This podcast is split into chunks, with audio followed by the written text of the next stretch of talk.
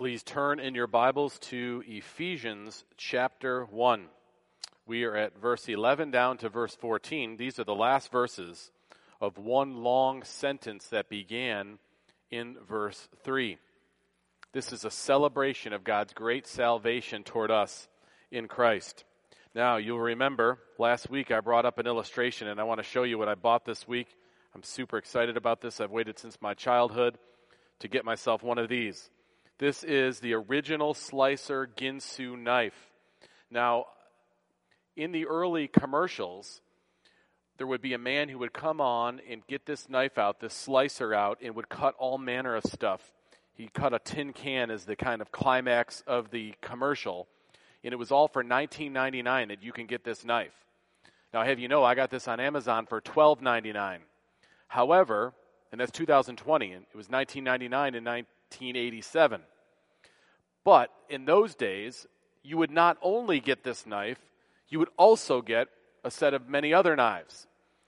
And so the guy would show you, you get this knife for 19.99, but that's not all. And then he would give you some more knives. He'd say, these knives will come to you, you'll get these 12 knives, but there's more. And he would go on and on, and you get this huge set of knives for 19.99. That's sort of the way Ephesians chapter 1 works. Just when you think you've read it all in the way of blessing, that God would choose us for adoption in Christ, that's not nearly all of it. Um, Christ himself is the one who redeems us or pays for our sins um, all by God's predestination. And He gives us the forgiveness of sins because of His death on our behalf. We are promised blessings in the heavenly places, every spiritual blessing. This amounts to a huge inheritance that is obtained for us by Christ and secured to us now in these last verses by the Holy Spirit.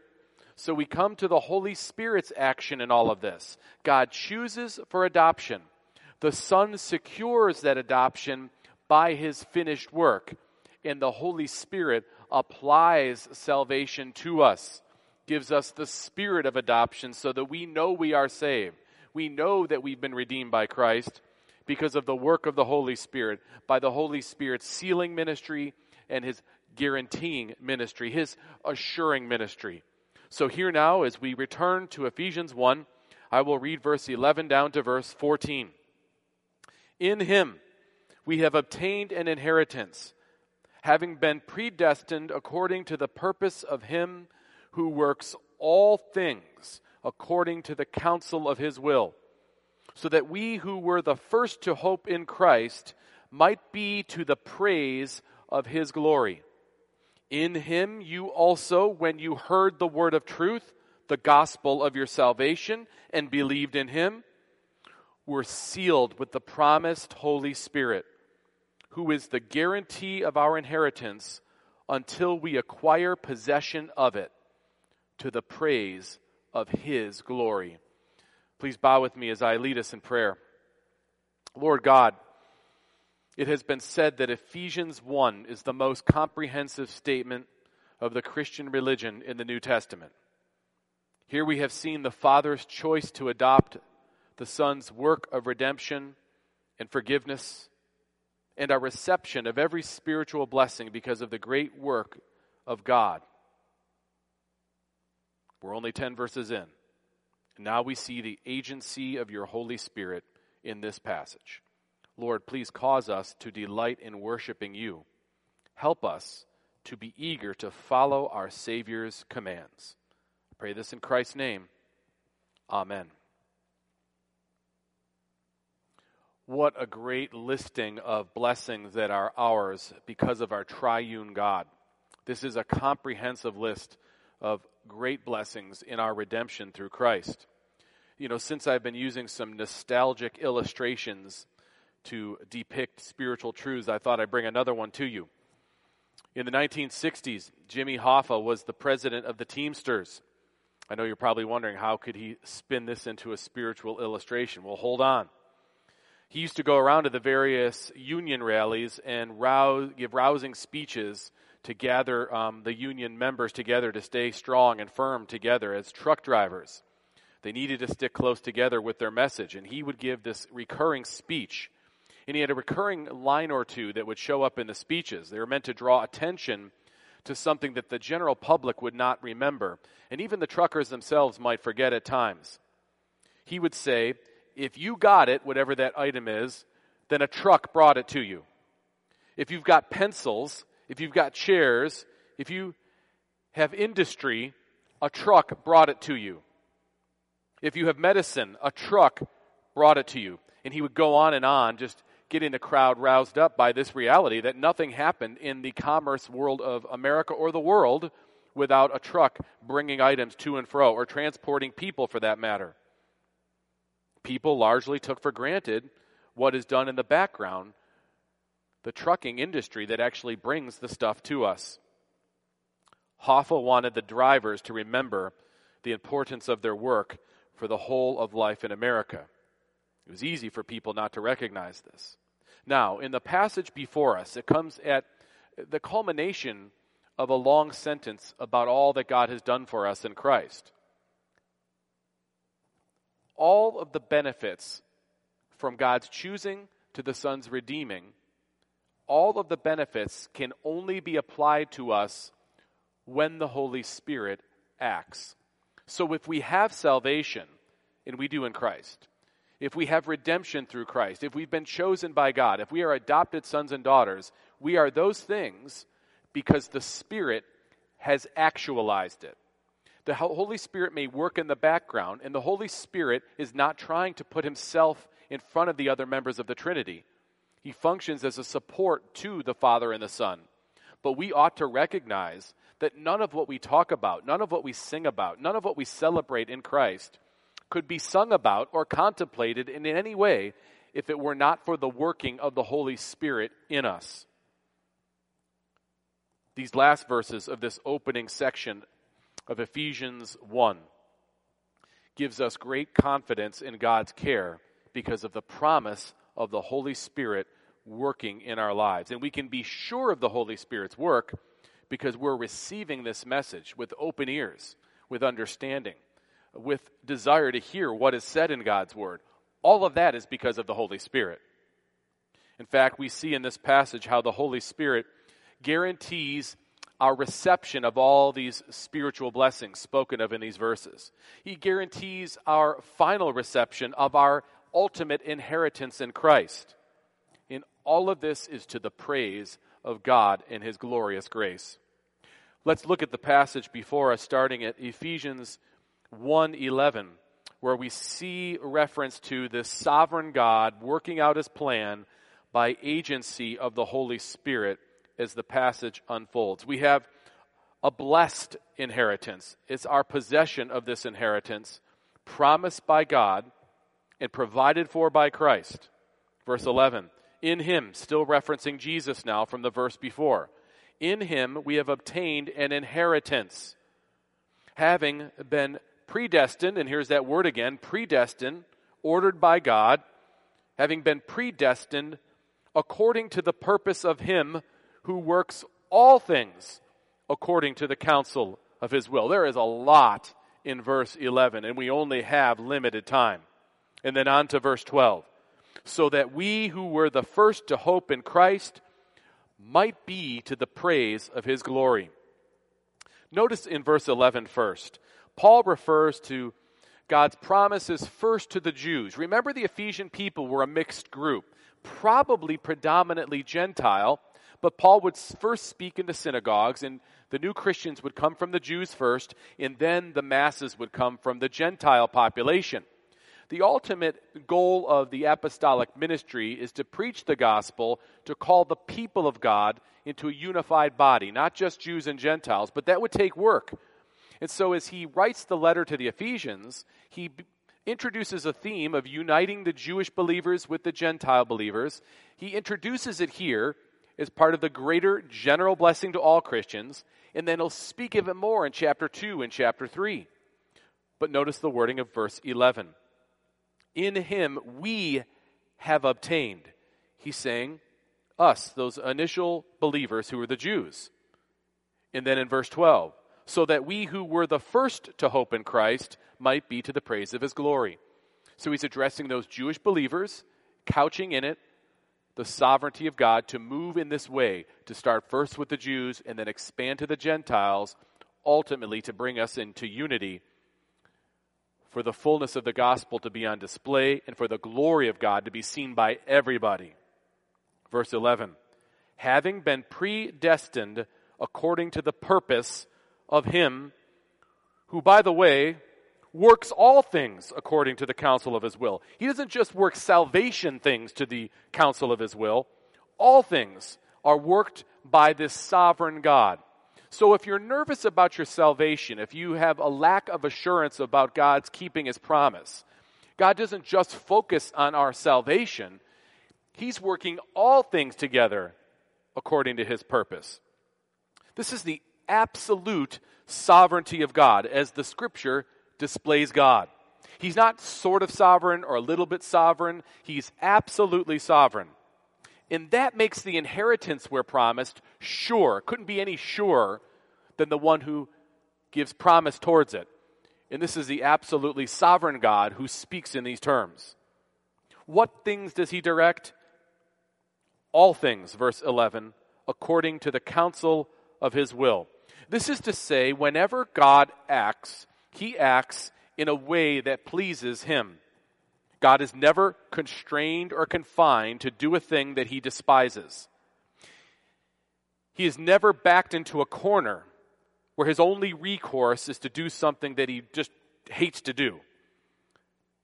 God does whatever he pleases. A.W. Pink writes a classic work on the sovereignty of God. In verse 11 here of Ephesians 1 is one of the many citations that he refers to. Pink wrote, The sovereignty of God. What do we mean by this expression? We mean the supremacy of God, the kingship of God, the godhood of God. To say that God is sovereign is to declare that God is God. To say that God is sovereign is to declare that He is the Most High, doing according to His will in the army of heaven and among the inhabitants of the earth, so that none can stay his hand nor say unto him, What are you doing? To say that God is sovereign, Pink continues, is to declare that he is the Almighty, the possessor of all power in heaven and earth, so that none can defeat his counsels, thwart his purpose, or resist his will. To say that God is sovereign is to declare that he is the governor among the nations, setting up kingdoms, overthrowing empires, and determining the course of dynasties as pleases him best. Finally, Pink says, to say that God is sovereign is to declare that he is the only potentate, the King of kings, and the Lord of lords. Such is the God of the Bible. It is the sovereignty of God that assures us that he will deliver on all of his promises to us in Christ. It is the sovereignty of God that brings us surety about our salvation in Christ. Our full redemption is so sure that Paul uses the word inheritance to describe it. Look at verse 11 in the beginning. In him we have, present tense, obtained an inheritance. An inheritance is an interesting thing. It's something we look forward to accessing but if we have it, it's ours now. And this is as sure as the one who's giving it and promising it. And it's the sovereign God who gives, this, us, gives us this promise. In him we have obtained an inheritance, having been predestined according to the purpose of who? Of the one who works all things according to the counsel of his will. You could not be any more secure than you are in Christ by the will of the sovereign one as applied by the Holy Spirit, who we will be introduced to in a fuller way as the passage unfolds. How does God activate this plan He has for us and for all things? How does God carry out His will in us? How does God apply the work of Jesus to us? How does God bring to us an understanding and an embracing of Christ? God the Father chooses, God the Son redeems. God the Holy Spirit applies it to us. Look at verse 13. In him you also, now he's talking to the Gentiles too. You also, he says to the Gentiles, when you heard the word of truth, the gospel of your salvation, and believed in him, were sealed with the promised Holy Spirit. Now, I read that fast, not just because I always talk fast. I want you to see that in the original language, this is one simultaneous action that happens in verse 13. It's not meant to be sequential, sequential with one step happens, the next step happens, the next step. That's not how it reads in the original language. The bigger message of verse 13 is the Holy Spirit seals us. The change goes to you, the Gentiles brought into this. In him you also, now look how this happens together. When you heard the word of truth, the gospel of your salvation, and believed in him, were sealed with the promised Holy Spirit. Notice the last part of verse 13. And believed in him, were sealed with the promised Holy Spirit. There's no and before being sealed in the Holy Spirit because this is describing one action of how the people came to know Christ. Yes, they heard the message of the gospel proclaimed and believed. But as they believed, at the same time they were believing, they were being sealed by the Holy Spirit. Now, there are other passages that give us even more insight in how the Holy Spirit works, and we'll get to them in chapter 2 of Ephesians. So, jumping ahead a little, we realize the sovereignty of God even in the application of the work of Christ through the Holy Spirit. The Holy Spirit is the great unifier of God's people. He starts by talking to the Jews who believe first, and now in him you also, when you heard the word of truth and believed. Now he's talking to the Gentiles. The Holy Spirit is what we have in common as Christians.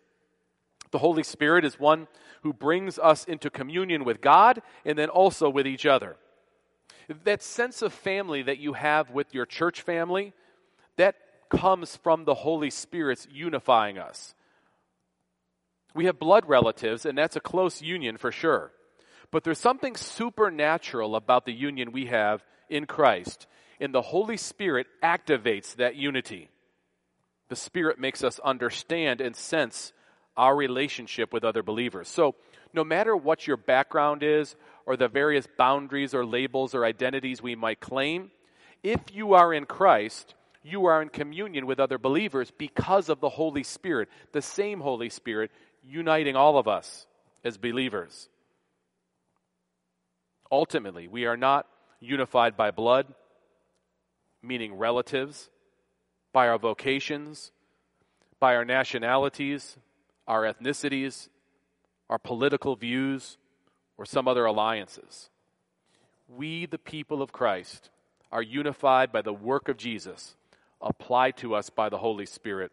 And Paul is using the Jewish Gentile division to show how that division should not be seen any longer in the Holy Spirit. And you can apply any number of divisions that people may have today. They go away in Christ. And it's the Holy Spirit who brings this unity when He seals us in the Father through the Son. The Father chooses us, the Son redeems us, the Holy Spirit seals us. Look at what unfolds in verse 13. It's all of our stories. When you heard the word of truth, the gospel of your salvation, and believed in him, were sealed with the promise, the promised Holy Spirit. So we see how closely connected is the gospel's message with belief and being sealed by the Holy Spirit. You know, there are multiple ministries of the Holy Spirit described by the scripture. Many of these ministries overlap one another and they're behind the scenes. The regeneration of the Holy Spirit, which we'll see more as this book unfolds. This is when the Holy Spirit supernaturally breathes life into someone who is dead. And that's true for everybody who's born and dead in their trespasses and sins. That's the regeneration of the Holy Spirit. There's the sealing of the Holy Spirit that we see here. That's a marking us with God's sign of ownership confirming us as God's possession. There's the guaranteeing ministry, which we'll see in verse 14. Or you might call it the assuring ministry of the Holy Spirit, where we are enabled to know that we belong to God. The inspiration of the Holy Spirit applied to the prophets and the apostles as they spoke the Word of God and wrote the Word of God the illuminating ministry of the Holy Spirit that we require when reading God's Word, that the Spirit of God enlivens our understanding to understand what has been written in the text of Scripture. That's God's illuminating work through the Holy Spirit. In the convicting ministry of the Holy Spirit, when God tweaks our spirits about sin or something that we should be aware of that is in opposition to God, He convicts us of our sins. That's part of the indwelling ministry of the Holy Spirit. All these different ministries. There are two, though, that we would consider in this passage in verse 13 and verse 14 the Holy Spirit's sealing ministry and the Holy Spirit's guaranteeing ministry. Here's the real practical where the rubber meets the road, and it's not just a, a deep doctrinal truth, it's more than that. No doubt you have asked yourself the question Am I really saved? Do I have the Holy Spirit? How do I know that I'm saved? How do I know that I have the Holy Spirit? Because some well meaning Christians will tell you, well, to know for sure you have the Holy Spirit, you have to have some experience that authenticates the Holy Spirit lives within you. Um, it might be speaking in tongues. It could be some vision you might have. It could be some miracle that you see or do or be part of. Lots of things have been taught in these lines. But the answer about whether you're saved or not, or whether you have the Holy Spirit or not, is far more simple than that. Way more simple. Notice what Paul says to the Ephesians. He doesn't say this. In him, you also, when you heard the word of truth, the gospel of your salvation, and believed and spoke in tongues, then you were sealed with the Holy Spirit. He does not say this. In fact, he says something very different. When you heard the word of truth, the gospel of your salvation, and believed in him, you were sealed with the promise of the promised Holy Spirit. Verse 13, it's, it's really one action of God described in steps as you see them. When you heard and believed, were sealed. Here's the test for the Holy Spirit in you. Do you believe that Christ is your Savior? Do you believe the death of Jesus on your behalf pays for your sins? Yes or no? If you say yes, you have the Holy Spirit. Nobody believes that unless the Holy Spirit enables them to believe this. You don't have to wait for tongues or some miracle or some supernatural expression. That is the supernatural expression that you who are dead in your trespasses and sins, an enemy to God, would ever say, Yes, I'm a sinner and I need Christ. Only the Holy Spirit could do this, and you have been sealed by the Holy Spirit, and the proof of it is you believe in the gospel. Don't take for granted that you believe in the gospel, because there's many people that would hear the same message and reject it. You don't reject it because the Holy Spirit has sealed you. That's what it means. In particular, literally, what does a seal mean? Um, the Greek word refers to a seal that is affixed to something in an outward way. A, a, a king might have a signet ring, like a class ring, with a, the, an emblem on it that was unique to him, and would send a letter that was officially from him, and to mark the letter as his, as official, as owned by him, he would put a piece of wax on the seal part of the, or on the envelope part that closes, and then put this piece of wax over it, sealing it, and then stick his ring into it, pull it back out. And his ring was unique to only him. So whoever received it would say, This letter is the king's. This letter is owned by the king. In the ministry of the Holy Spirit and sealing marks us as the kings. We are his. And how do we know it? We believe in the gospel because nobody else believe, believes the gospel unless the king seals us to that. That's what it means to have a seal. Literally, a seal signifies ownership and the full security carried by the backing of the owner.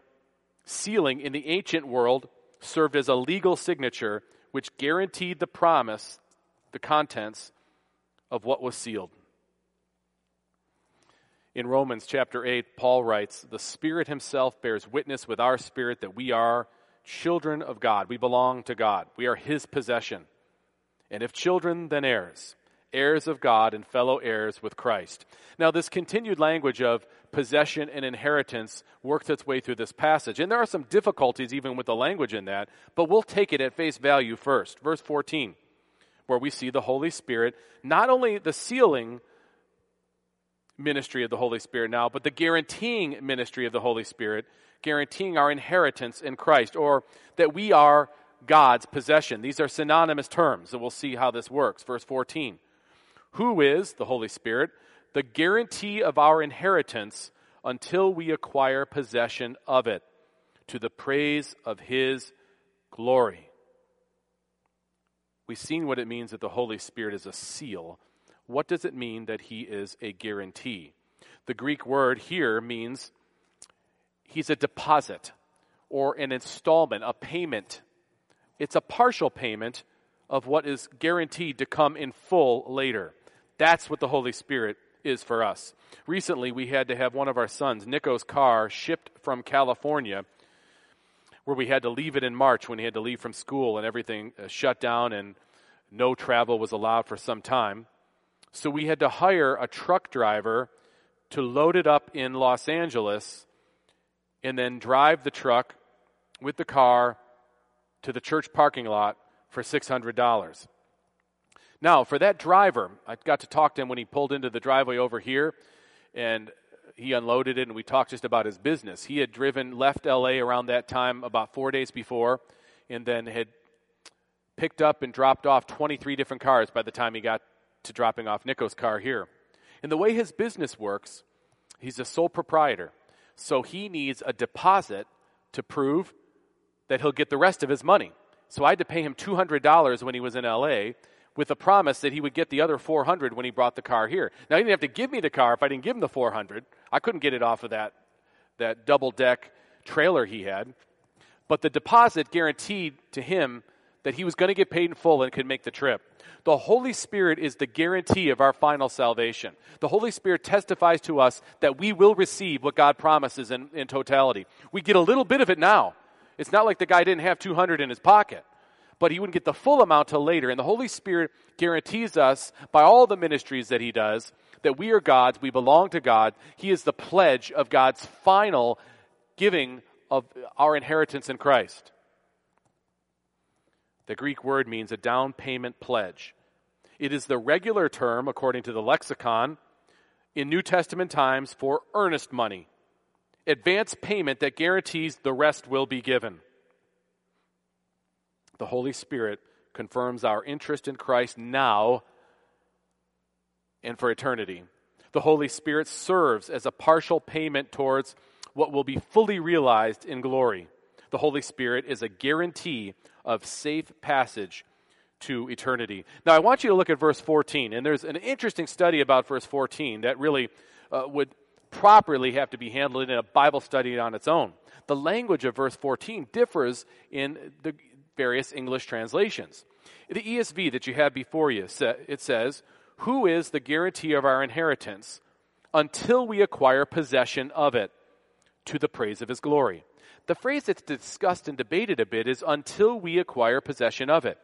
The manuscripts literally say something more like this Who is given as a pledge of our inheritance with a view to the redemption of God's own possession. Now, that doesn't read as smoothly but the language is seeming to tap into that Old Testament language where we are God's special possession. And remember, he promised the Israelites an inheritance, but the inheritance was ultimately going to be as a showcase of God's faithfulness. And so the wording seems to indicate, and some of the better technical commentaries draw attention to this, it's better to view this inheritance that we will receive is God's fulfillment of bringing his people to the redemption in finality to show his possession of us. Now, that's partly our inheritance to be God's people and all the benefits that come. So, either way you look at it, translation wise, it doesn't do harm to the deeper meaning, but it's probably best to read this who is given as a pledge of our inheritance with a view to the redemption of God's own possession to the praise of his glory. The church is God's possession, who is secured by Christ. Because we are owned by God through the payment of Jesus, we receive all the benefits spoken of in Ephesians 1. When Jesus spoke as the shepherd in the Gospel of John several times, he said in John 6, verse 39, And this is the will of him who sent me, that I should lose nothing of all that he has given me but raise it up on the last day. And the Holy Spirit is the guarantor of God's possession being kept safe and the inheritance that we will fully partake of. The Holy Spirit is the seal and guarantee assuring us that all the spiritual blessings promised by God through Christ will be realized. In this portion of Scripture that we have spent our time on so far, Paul moves earth aside, as John Stott said, so that we can see God's entire plan. Stott also said in Ephesians 1 God lifts us, lifts us above our earthly perspective to see God's angle on things. We are raised above our limited human viewpoint to see God's view. It's a heaven view about his unfolding plan. If I wanted to introduce someone to Jesus, I would turn them to the Gospel of John and say, This is Jesus, you'll be introduced. If I wanted to explain to someone how God did his work of salvation through Jesus, I would give them Ephesians 1. Uh, you have uh, the angle of Jesus' earthly ministry as we observe it and we receive it, and then you have the, the backstory in Ephesians chapter 1. Well, what is the end goal of Ephesians 1 in everything that's being described here? What's the end goal of all these many benefits that we have? Now, on the first level, I will say to you, the end goal is eternal life for me. That's what I know it to be the case. I mean, that's what I know. That's what I'm so overjoyed concerning. If you're like me, you're relieved that your sins are forgiven and that you have fellowship with God. The good news about Christ gives us new life. We have a new outlook on life. We have a new perspective. We have new purpose. We have something to look forward to. All of this is so personal. This is in, uh, the outcome for us, for sure the truth revealed in Ephesians 1 give us comfort and security. But our personal comfort and joy is not the end goal of God's work of redemption. Back at verse 5 of, of Ephesians 1, remember it. He predestined us for adoption to himself as sons through Jesus Christ, according to the purpose of his will, to the praise of his glorious grace. Now we see what the end goal of redemption is. Verse 12 of our passage before us today, so that we were the, who were the first to hope in Christ might be to the praise of his glory. Yes, we will praise him personally for being saved, but that praising goes to his glory. In verse 14, the final passage before us this morning, who is the guarantee of our inheritance until we acquire possession of it to the praise of his glory. As Bryan Chapell said, we are instruments of his glory not mere observers of his sovereignty.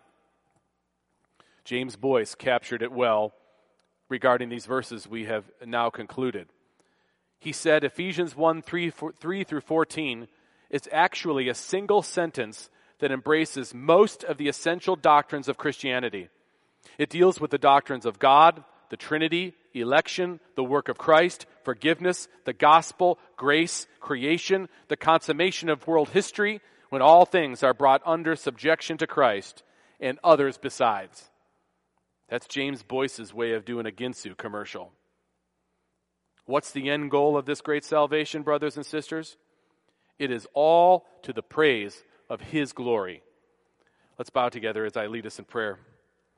O Heavenly Father, our great triune God, we have gathered a dynamic picture of your saving plan as it is accomplished by each member of the Godhead. Father, you have chosen us for adoption. Jesus, by your life and work, you have made payment for our sins and purchased us forgiveness with God. Holy Spirit, you have sealed us by giving us faith in Christ, and you are our guarantee for eternal life and the reception of our full inheritance in Christ. Lord, lift our praise to you for this great work of salvation and we ask that this knowledge of your salvation, revealed by Ephesians here, that it would work itself out in our lives through obedience and lives of worship. And we pray for this end result to be for the praise of your glorious grace. I pray this in Christ's name.